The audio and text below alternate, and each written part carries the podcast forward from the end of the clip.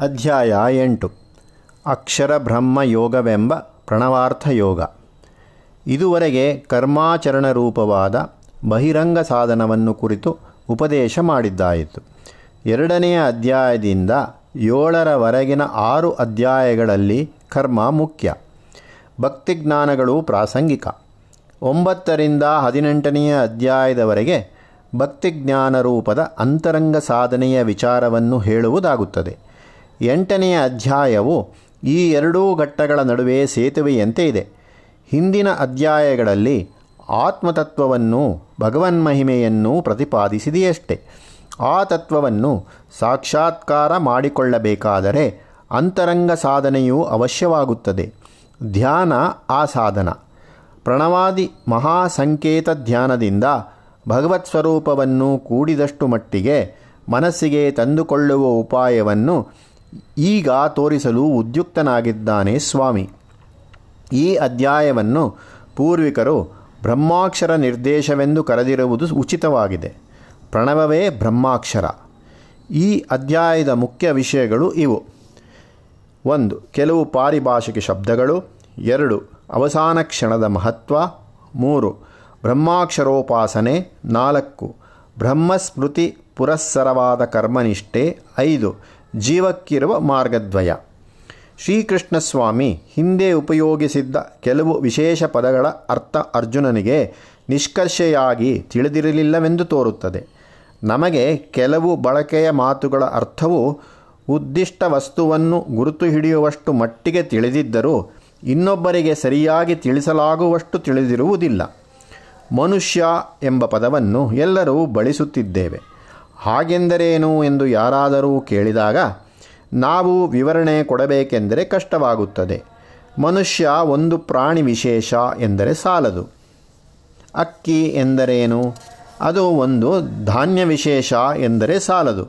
ಇಂಥ ಮಾತುಗಳಿಗೆ ಶಾಸ್ತ್ರದೃಷ್ಟಿಯಿಂದ ನಿಷ್ಕರ್ಷೆಯಾದ ಅರ್ಥವನ್ನು ಹೇಳುವವರು ನಿಘಂಟುಕಾರರು. ಸಾಮಾನ್ಯವಾದ ಮಾತುಗಳ ವಿಚಾರವೇ ಹೀಗಿರುವಾಗ, ಪ್ರೌಢಶಾಸ್ತ್ರದಲ್ಲಿ ಉಪಯುಕ್ತವಾದ ಮಾತುಗಳ ವಿವರಣೆ ಇನ್ನೂ ಕಷ್ಟವಾಗಿರಬೇಕು. ಆದರೆ ಆ ಮಾತುಗಳ ಅರ್ಥವನ್ನು ನ್ಯೂನ್ಯಾತಿರೇಕಗಳಿಲ್ಲದಂತೆ ನಿಷ್ಕರ್ಷೆಯಿಂದ ತಿಳಿದುಕೊಂಡ ಹೊರತು ಶಾಸ್ತ್ರವ್ಯಾಸಂಗ ಸಾರ್ಥಕವಾಗಲಾರದು. ಇಂಥ ಶಾಸ್ತ್ರಪ್ರಯುಕ್ತವಾದ ವಿಶೇಷಾರ್ಥವುಳ್ಳ ಶಬ್ದಗಳನ್ನು ಪರಿಭಾಷೆ ಎಂದು ಕರೆಯುವುದು ರೂಢಿಕರ್ಮ. ಎಂದರೆ ಯಾವುದಾದರೊಂದು ಕೆಲಸ ಎಂಬುದು ಸಾಮಾನ್ಯ ಅರ್ಥ. ಶ್ರುತಿ ಸ್ಮೃತಿ ವಿಹಿತವಾಗಿ ಲೋಕಾಂತರ ಫಲಪ್ರದವಾಗಿರುವ ಕಾರ್ಯವಿಶೇಷ ಎಂಬುದು ಕರ್ಮಶಬ್ದದ ಪಾರಿಭಾಷಿಕ ಅರ್ಥ. ಅರ್ಜುನನ ಪರಿಭಾಷಾರ್ಥದ ಪ್ರಶ್ನೆಗಳು ಮೊದಲನೇ ಎರಡು ಶ್ಲೋಕಗಳಲ್ಲಿವೆ. ಅದನ್ನು ವ್ಯಾಖ್ಯಾನಕಾರರು ಕೆಲವರು ಏಳೆಂದು, ಕೆಲವರು ಎಂಟೆಂದು ಲೆಕ್ಕ ಮಾಡಿದ್ದಾರೆ. ಅರ್ಥದಲ್ಲಿ ಆ ಎರಡೂ ಪಂಗಡಗಳಿಗೂ ವ್ಯತ್ಯಾಸವೇನೂ ಇಲ್ಲ. ಈಗ ಆ ಪ್ರಶ್ನೆಗಳನ್ನು ಒಂದೊಂದಾಗಿ ನೋಡೋಣ. ಒಂದನೇ ಪ್ರಶ್ನೆ, ಕಿಂ ತದ್ಬ್ರಹ್ಮ? ಆ ಬ್ರಹ್ಮವೆಂಬುದು ಏನು? ಇಲ್ಲಿ ಆ ತತ್ ಎಂಬುದು ಪೂರ್ವ ಪ್ರಸ್ತಾವವನ್ನು ಸೂಚಿಸುತ್ತದೆ. ಮೂರನೇ ಅಧ್ಯಾಯದಲ್ಲಿ ಬ್ರಹ್ಮಾಕ್ಷರ ರಸಮದ್ಭವಂ ಎಂಬುದು, ನಾಲ್ಕನೇ ಅಧ್ಯಾಯದಲ್ಲಿ ಬ್ರಹ್ಮಾರ್ಪಣಂ ಬ್ರಹ್ಮಹವಿಹಿ ಎಂದೂ ಇದೆಯಷ್ಟೆ ಆ ಮಾತಿನ ಅರ್ಥ ವಿವರಣೆಯನ್ನು ಅರ್ಜುನ ಕೇಳಿದ್ದಾನೆ. ಉತ್ತರ, ಅಕ್ಷರಂ ಬ್ರಹ್ಮ ಪರಮಂ, ಯಾವುದು ನಾಶವಿಲ್ಲದ್ದೋ ಮತ್ತು ಯಾವುದು ಸರ್ವೋತ್ಕೃಷ್ಟವಾದದ್ದೋ ಅದು ಬ್ರಹ್ಮ. ಅಕ್ಷರಂ ಎಂಬ ಮಾತಿನಲ್ಲಿ ಶಾಶ್ವತವಾದದ್ದು ಮತ್ತು ಸರ್ವಗತವಾದದ್ದು ಎಂಬೆರಡರ್ಥಗಳು ಸೇರಿವೆ. ಕ್ಷರ ಎಂದರೆ ನಾಶ. ಅಕ್ಷರ ಎಂದರೆ ಕಾಲದೃಷ್ಟಿಯಿಂದಲೂ ನಾಶವಿಲ್ಲದ್ದು, ಸ್ಥಾನದೃಷ್ಟಿಯಿಂದಲೂ ನಾಶವಿಲ್ಲದ್ದು. ಪರಮಂ ಎಂದರೆ ಮನುಷ್ಯನು ಬಯಸಬಹುದಾದ ಎಲ್ಲಕ್ಕೂ ಮೂಲವಾಗಿ, ಎಲ್ಲಕ್ಕಿಂತಲೂ ಮೇಲಿನದಾಗಿ ಇರತಕ್ಕದ್ದು. ಅಣೋರಣೀಯಾನ್ ಮಹತೋ ಮಹೀಯಾನ್ ಅವ್ಯಕ್ತೋಯಮ ಚಿಂತ್ಯೋಯಂ ಅಚಲೋಯಂ ಸನಾತನಃ ಎರಡನೇ ಪ್ರಶ್ನೆ ಹಿಮಧ್ಯಾತ್ಮಂ ಆಧ್ಯಾತ್ಮವೆಂದರೆ ಏನು? ಉತ್ತರ ಸ್ವಭಾವೋಧ್ಯಾತ್ಮಮುಚ್ಯತೆ ಮನುಷ್ಯ ಸ್ವಭಾವವನ್ನು ಸಮಗ್ರ ರಚನೆಯನ್ನು ಆಧ್ಯಾತ್ಮವೆಂದು ಕರೆಯುವುದಾಗಿದೆ. ಮನುಷ್ಯ ಎಂಬುದರಲ್ಲಿ ದೇಹ, ಇಂದ್ರಿಯಗಳು ಮನಸ್ಸು, ಬುದ್ಧಿ, ಅಹಂತೆ, ಜೀವ, ಆತ್ಮ ಇವಿಷ್ಟು ಸೇರಿರುತ್ತವೆ. ಈ ಸಮೂಹಕ್ಕೆ ಆಧ್ಯಾತ್ಮ ಎಂದು ಹೆಸರು. ಜೀವವು ಯಾವ ಯಾವ ಸಾಧನ ಉಪಕರಣಗಳಿಂದ ಲೋಕ ಸಂಪರ್ಕ ಮಾಡಿಕೊಳ್ಳುವುದೋ, ವ್ಯವಹಾರ ನಡೆಸುವುದು ಸಾಧ್ಯವಾಗುತ್ತದೋ, ಅವುಗಳೆಲ್ಲದರ ಒಟ್ಟೆ ಆಧ್ಯಾತ್ಮ. ಶಂಕರ ಭಾಷ್ಯದಲ್ಲಿ ಹೀಗಿದೆ. ಪರಸ್ಯ ಬ್ರಹ್ಮಣ ಪ್ರತಿದೇಹಂ ಪ್ರತ್ಯಗಾತ್ಮಭಾವ ಸ್ವಭಾವ ಆತ್ಮಾನಾಂ ದೇಹಮಧಿಕೃತ್ಯ ಪ್ರತ್ಯಗಾತ್ಮ ತಯಾ ಪ್ರವೃತ್ತಂ ಪರಮಾರ್ಥ ಬ್ರಹ್ಮಾವಸಾನಾಂ ವಸ್ತು. ಜೀವದಶೆಯಲ್ಲಿರುವ ಆತ್ಮ ಆಧ್ಯಾತ್ಮ. ಜೀವವೆಂಬುದರಲ್ಲೇ ದೇಹಾದಿಗಳು ಸೇರಿವೆ. ಆತ್ಮದ ಜೀವದಶೆ ಎಂದರೆ ದೇಹ ಧರಿಸಿರುವ ಸ್ಥಿತಿ, ಆಧ್ಯಾತ್ಮ. ಮನುಷ್ಯನು ಸಾಧಾರಣವಾಗಿ ಯಾವ ಯಾವುದನ್ನು ತನಗೆ ಸಂಬಂಧ ಮಾಡಿಕೊಂಡಿರುತ್ತಾನೋ ಅದಲ್ಲ ಆಧ್ಯಾತ್ಮ. ಮೂರನೇ ಪ್ರಶ್ನೆ, ಕಿಂ ಕರ್ಮ, ಕರ್ಮವೆಂದರೆ ಏನು? ಉತ್ತರ, ಭೂತಭಾವೋದ್ಭವಕರೋ ವಿಸರ್ಗ ಕರ್ಮಸಂಹಿತ ಪ್ರಾಣಿಗಳು ತಮ್ಮ ಪುನರ್ಜನ್ಮಕ್ಕೆ ಕಾರಣವಾಗುವಂತೆ ಮಾಡುವ ತಮ್ಮ ತಮ್ಮ ಶಕ್ತಿ ದ್ರವ್ಯಾದಿಗಳ ವಿನಿಯೋಗ ವಿಸರ್ಗವೇ ಕರ್ಮ. ನಮ್ಮ ಲೋಕ ವ್ಯವಹಾರವು ಕೊಡುಗೆ ಕೊಡುಗೆಗಳ ರೂಪವಾದದ್ದು. ಮನುಷ್ಯನು ಕ್ಷಣ ಕ್ಷಣವೂ ದೇಹದಿಂದಲೂ, ವಾಕ್ಯನಿಂದಲೂ, ಮನಸ್ಸಿನಿಂದಲೂ ತನ್ನ ಒಂದಂಶವನ್ನು ಸುತ್ತಮುತ್ತಲಿನ ಜಗತ್ತಿಗೆ ವಿಸರ್ಜನೆ ಮಾಡುತ್ತಲೇ ಬಿಟ್ಟುಕೊಡುತ್ತಲೇ ಇರುತ್ತಾನೆ. ಈ ಸಂತತವಾದ ವಿಸರ್ಜನ ಕ್ರಿಯೆ ಕರ್ಮ. ಅವನ ಅಂಶ ಲೋಕ ಸಮಸ್ತಕ್ಕೆ ಸೇರುವುದರಿಂದ ಅಲ್ಲಿ ಅದರ ಪರಿಣಾಮ ಪ್ರತಿಕ್ರಿಯೆಗಳು ಉಂಟಾಗಿ ಅವು ರೂಪಾಂತರದಲ್ಲಿ ಅವನಿಗೆ ಕರ್ಮಫಲವಾಗಿ ಹಿಂತಿರುಗಿ ಬರುತ್ತದೆ. ಆ ಪ್ರತಿಫಲವನ್ನು ಅನುಭವಿಸುವುದಕ್ಕಾಗಿ ಆ ಋಣವನ್ನು ತೀರಿಸುವುದಕ್ಕಾಗಿ, ಆ ವಾಸನೆಯನ್ನು ಸೇವಿಸುವುದಕ್ಕಾಗಿ ಅವನು ಪುನಃ ಪುನಃ ಜನ್ಮವೆತ್ತಬೇಕಾಗುತ್ತದೆ. ಹೀಗೆ ಪುನರ್ಜನ್ಮ ಕಾರಣವಾಗುವ ಲೋಕವ್ಯವಹಾರ ಯಾವುದೋ ಅದು ಕರ್ಮ. ಅರ್ಥಾತ್ ಪುಣ್ಯಪಾಪಗಳು ಕರ್ಮ. ನಾಲ್ಕನೇ ಪ್ರಶ್ನೆ. ಅಧಿಭೂತಂಚ ಕಿಂ? ಅಧಿಭೂತವೆಂದರೆ ಏನು? ಉತ್ತರ. ಅಧಿಭೂತಂ ಕ್ಷರೋಭಾವ.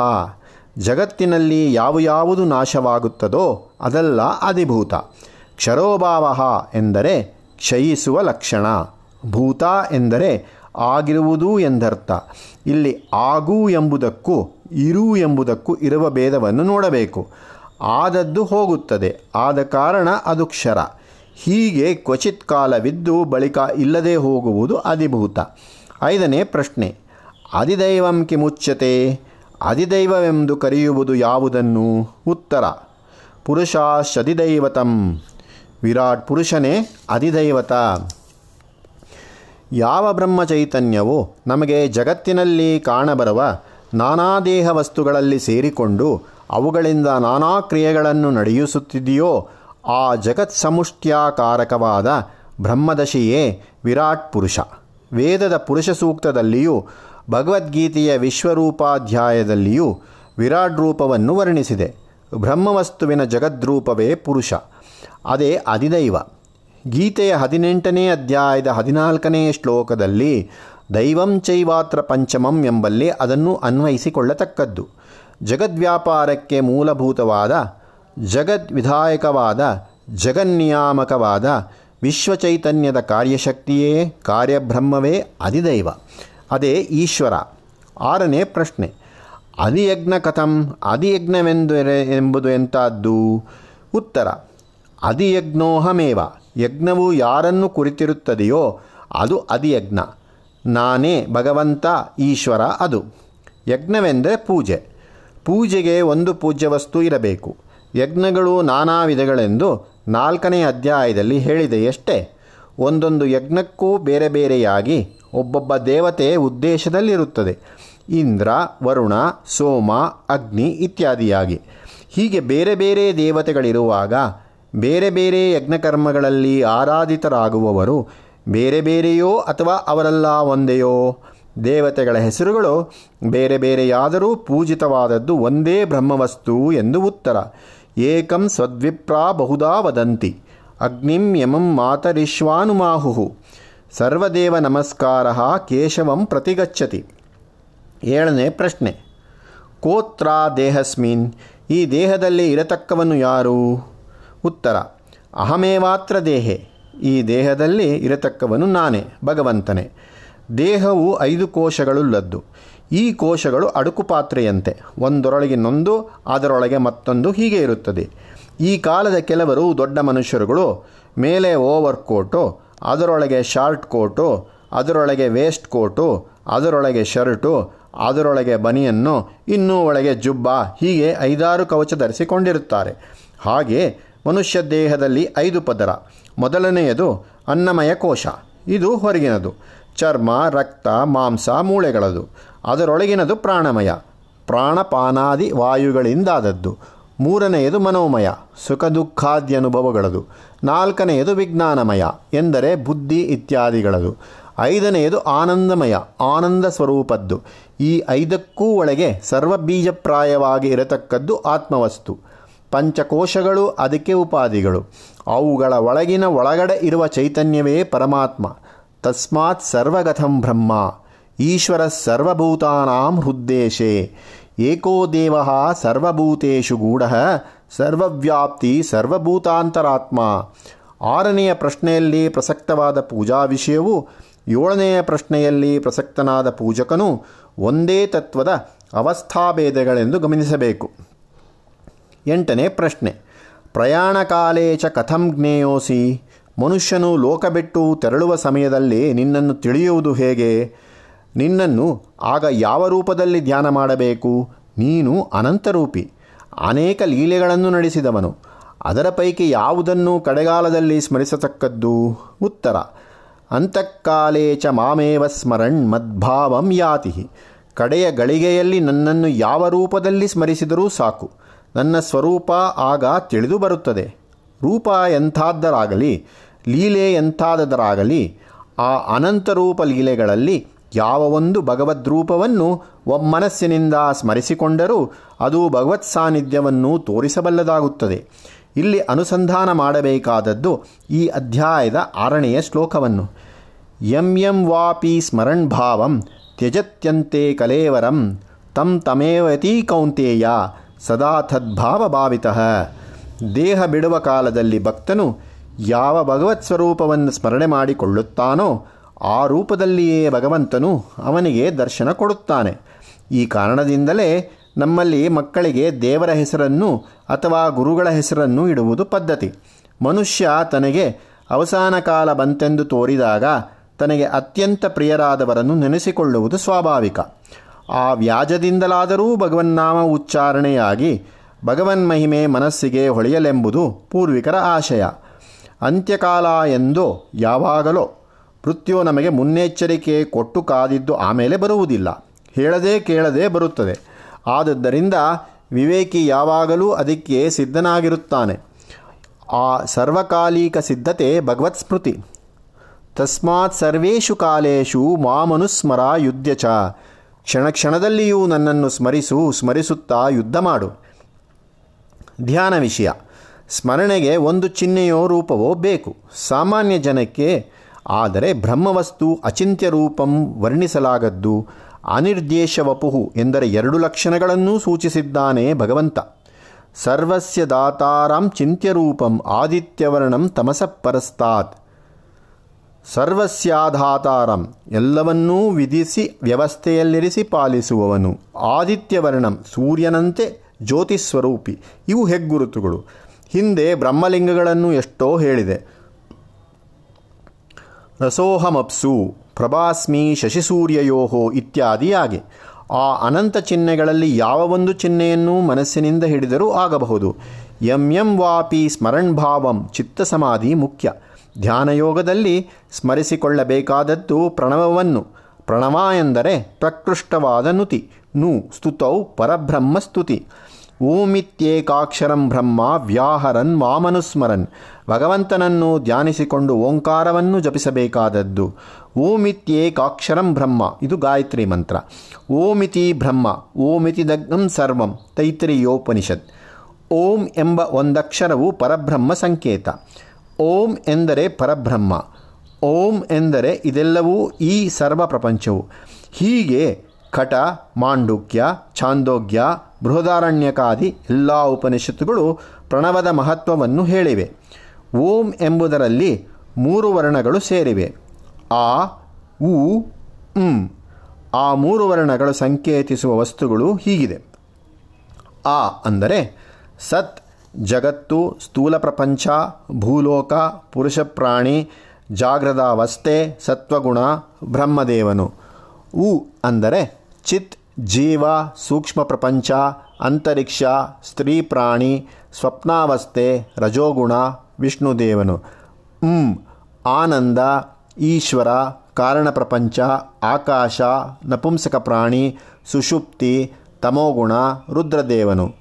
ಓಂ, ಮೇಲಿನ ಮೂರರ ಒಟ್ಟು ಸಮುದಾಯ, ಶಾಂತ, ಪರಮಾತ್ಮ, ಅವ್ಯಕ್ತ, ಅಲಿಂಗ, ವಿಶ್ವ, ಅನಂತ ಪ್ರಕೃತಿ, ವಿರಾಟ್ ಪುರುಷ, ತ್ರಿಗುಣಾತೀತ, ಪರಬ್ರಹ್ಮ.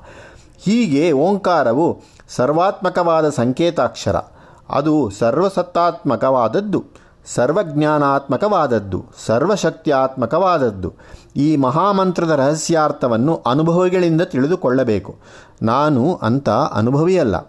ಧ್ಯಾನಕ್ಕಾಗಿಯೋ, ಜಪಕ್ಕಾಗಿಯೋ, ನಮ್ಮಲ್ಲಿ ಸಂಪ್ರದಾಯದಿಂದ ಬಂದಿರುವ ಓಂ ನಮಃ ಶಿವಾಯ, ಓಂ ನಮೋ ನಾರಾಯಣಾಯ ಇಂಥ ಮಂತ್ರಗಳು ಭಗವಂತನ ಅನಂತ ರೂಪಗಳಲ್ಲಿ ಒಂದೊಂದು ರೂಪವನ್ನು ಒಂದೊಂದು ಎತ್ತಿ ತೋರಿಸುತ್ತವೆ.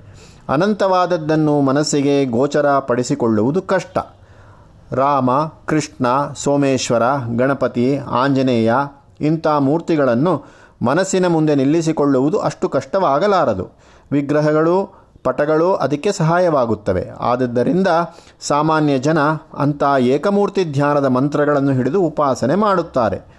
ಪ್ರಣವಾಕ್ಷರವಾದರೂ ಮೂರ್ತಿ ಪ್ರಧಾನವಾದದ್ದಲ್ಲ ಭಾವನಾ ಪ್ರಧಾನವಾದದ್ದು ಅದರಲ್ಲಿ ಪ್ರಪಂಚ, ನಿಷ್ಪ್ರಪಂಚಗಳೆರಡೂ ಸೇರಿಕೊಂಡಿವೆ.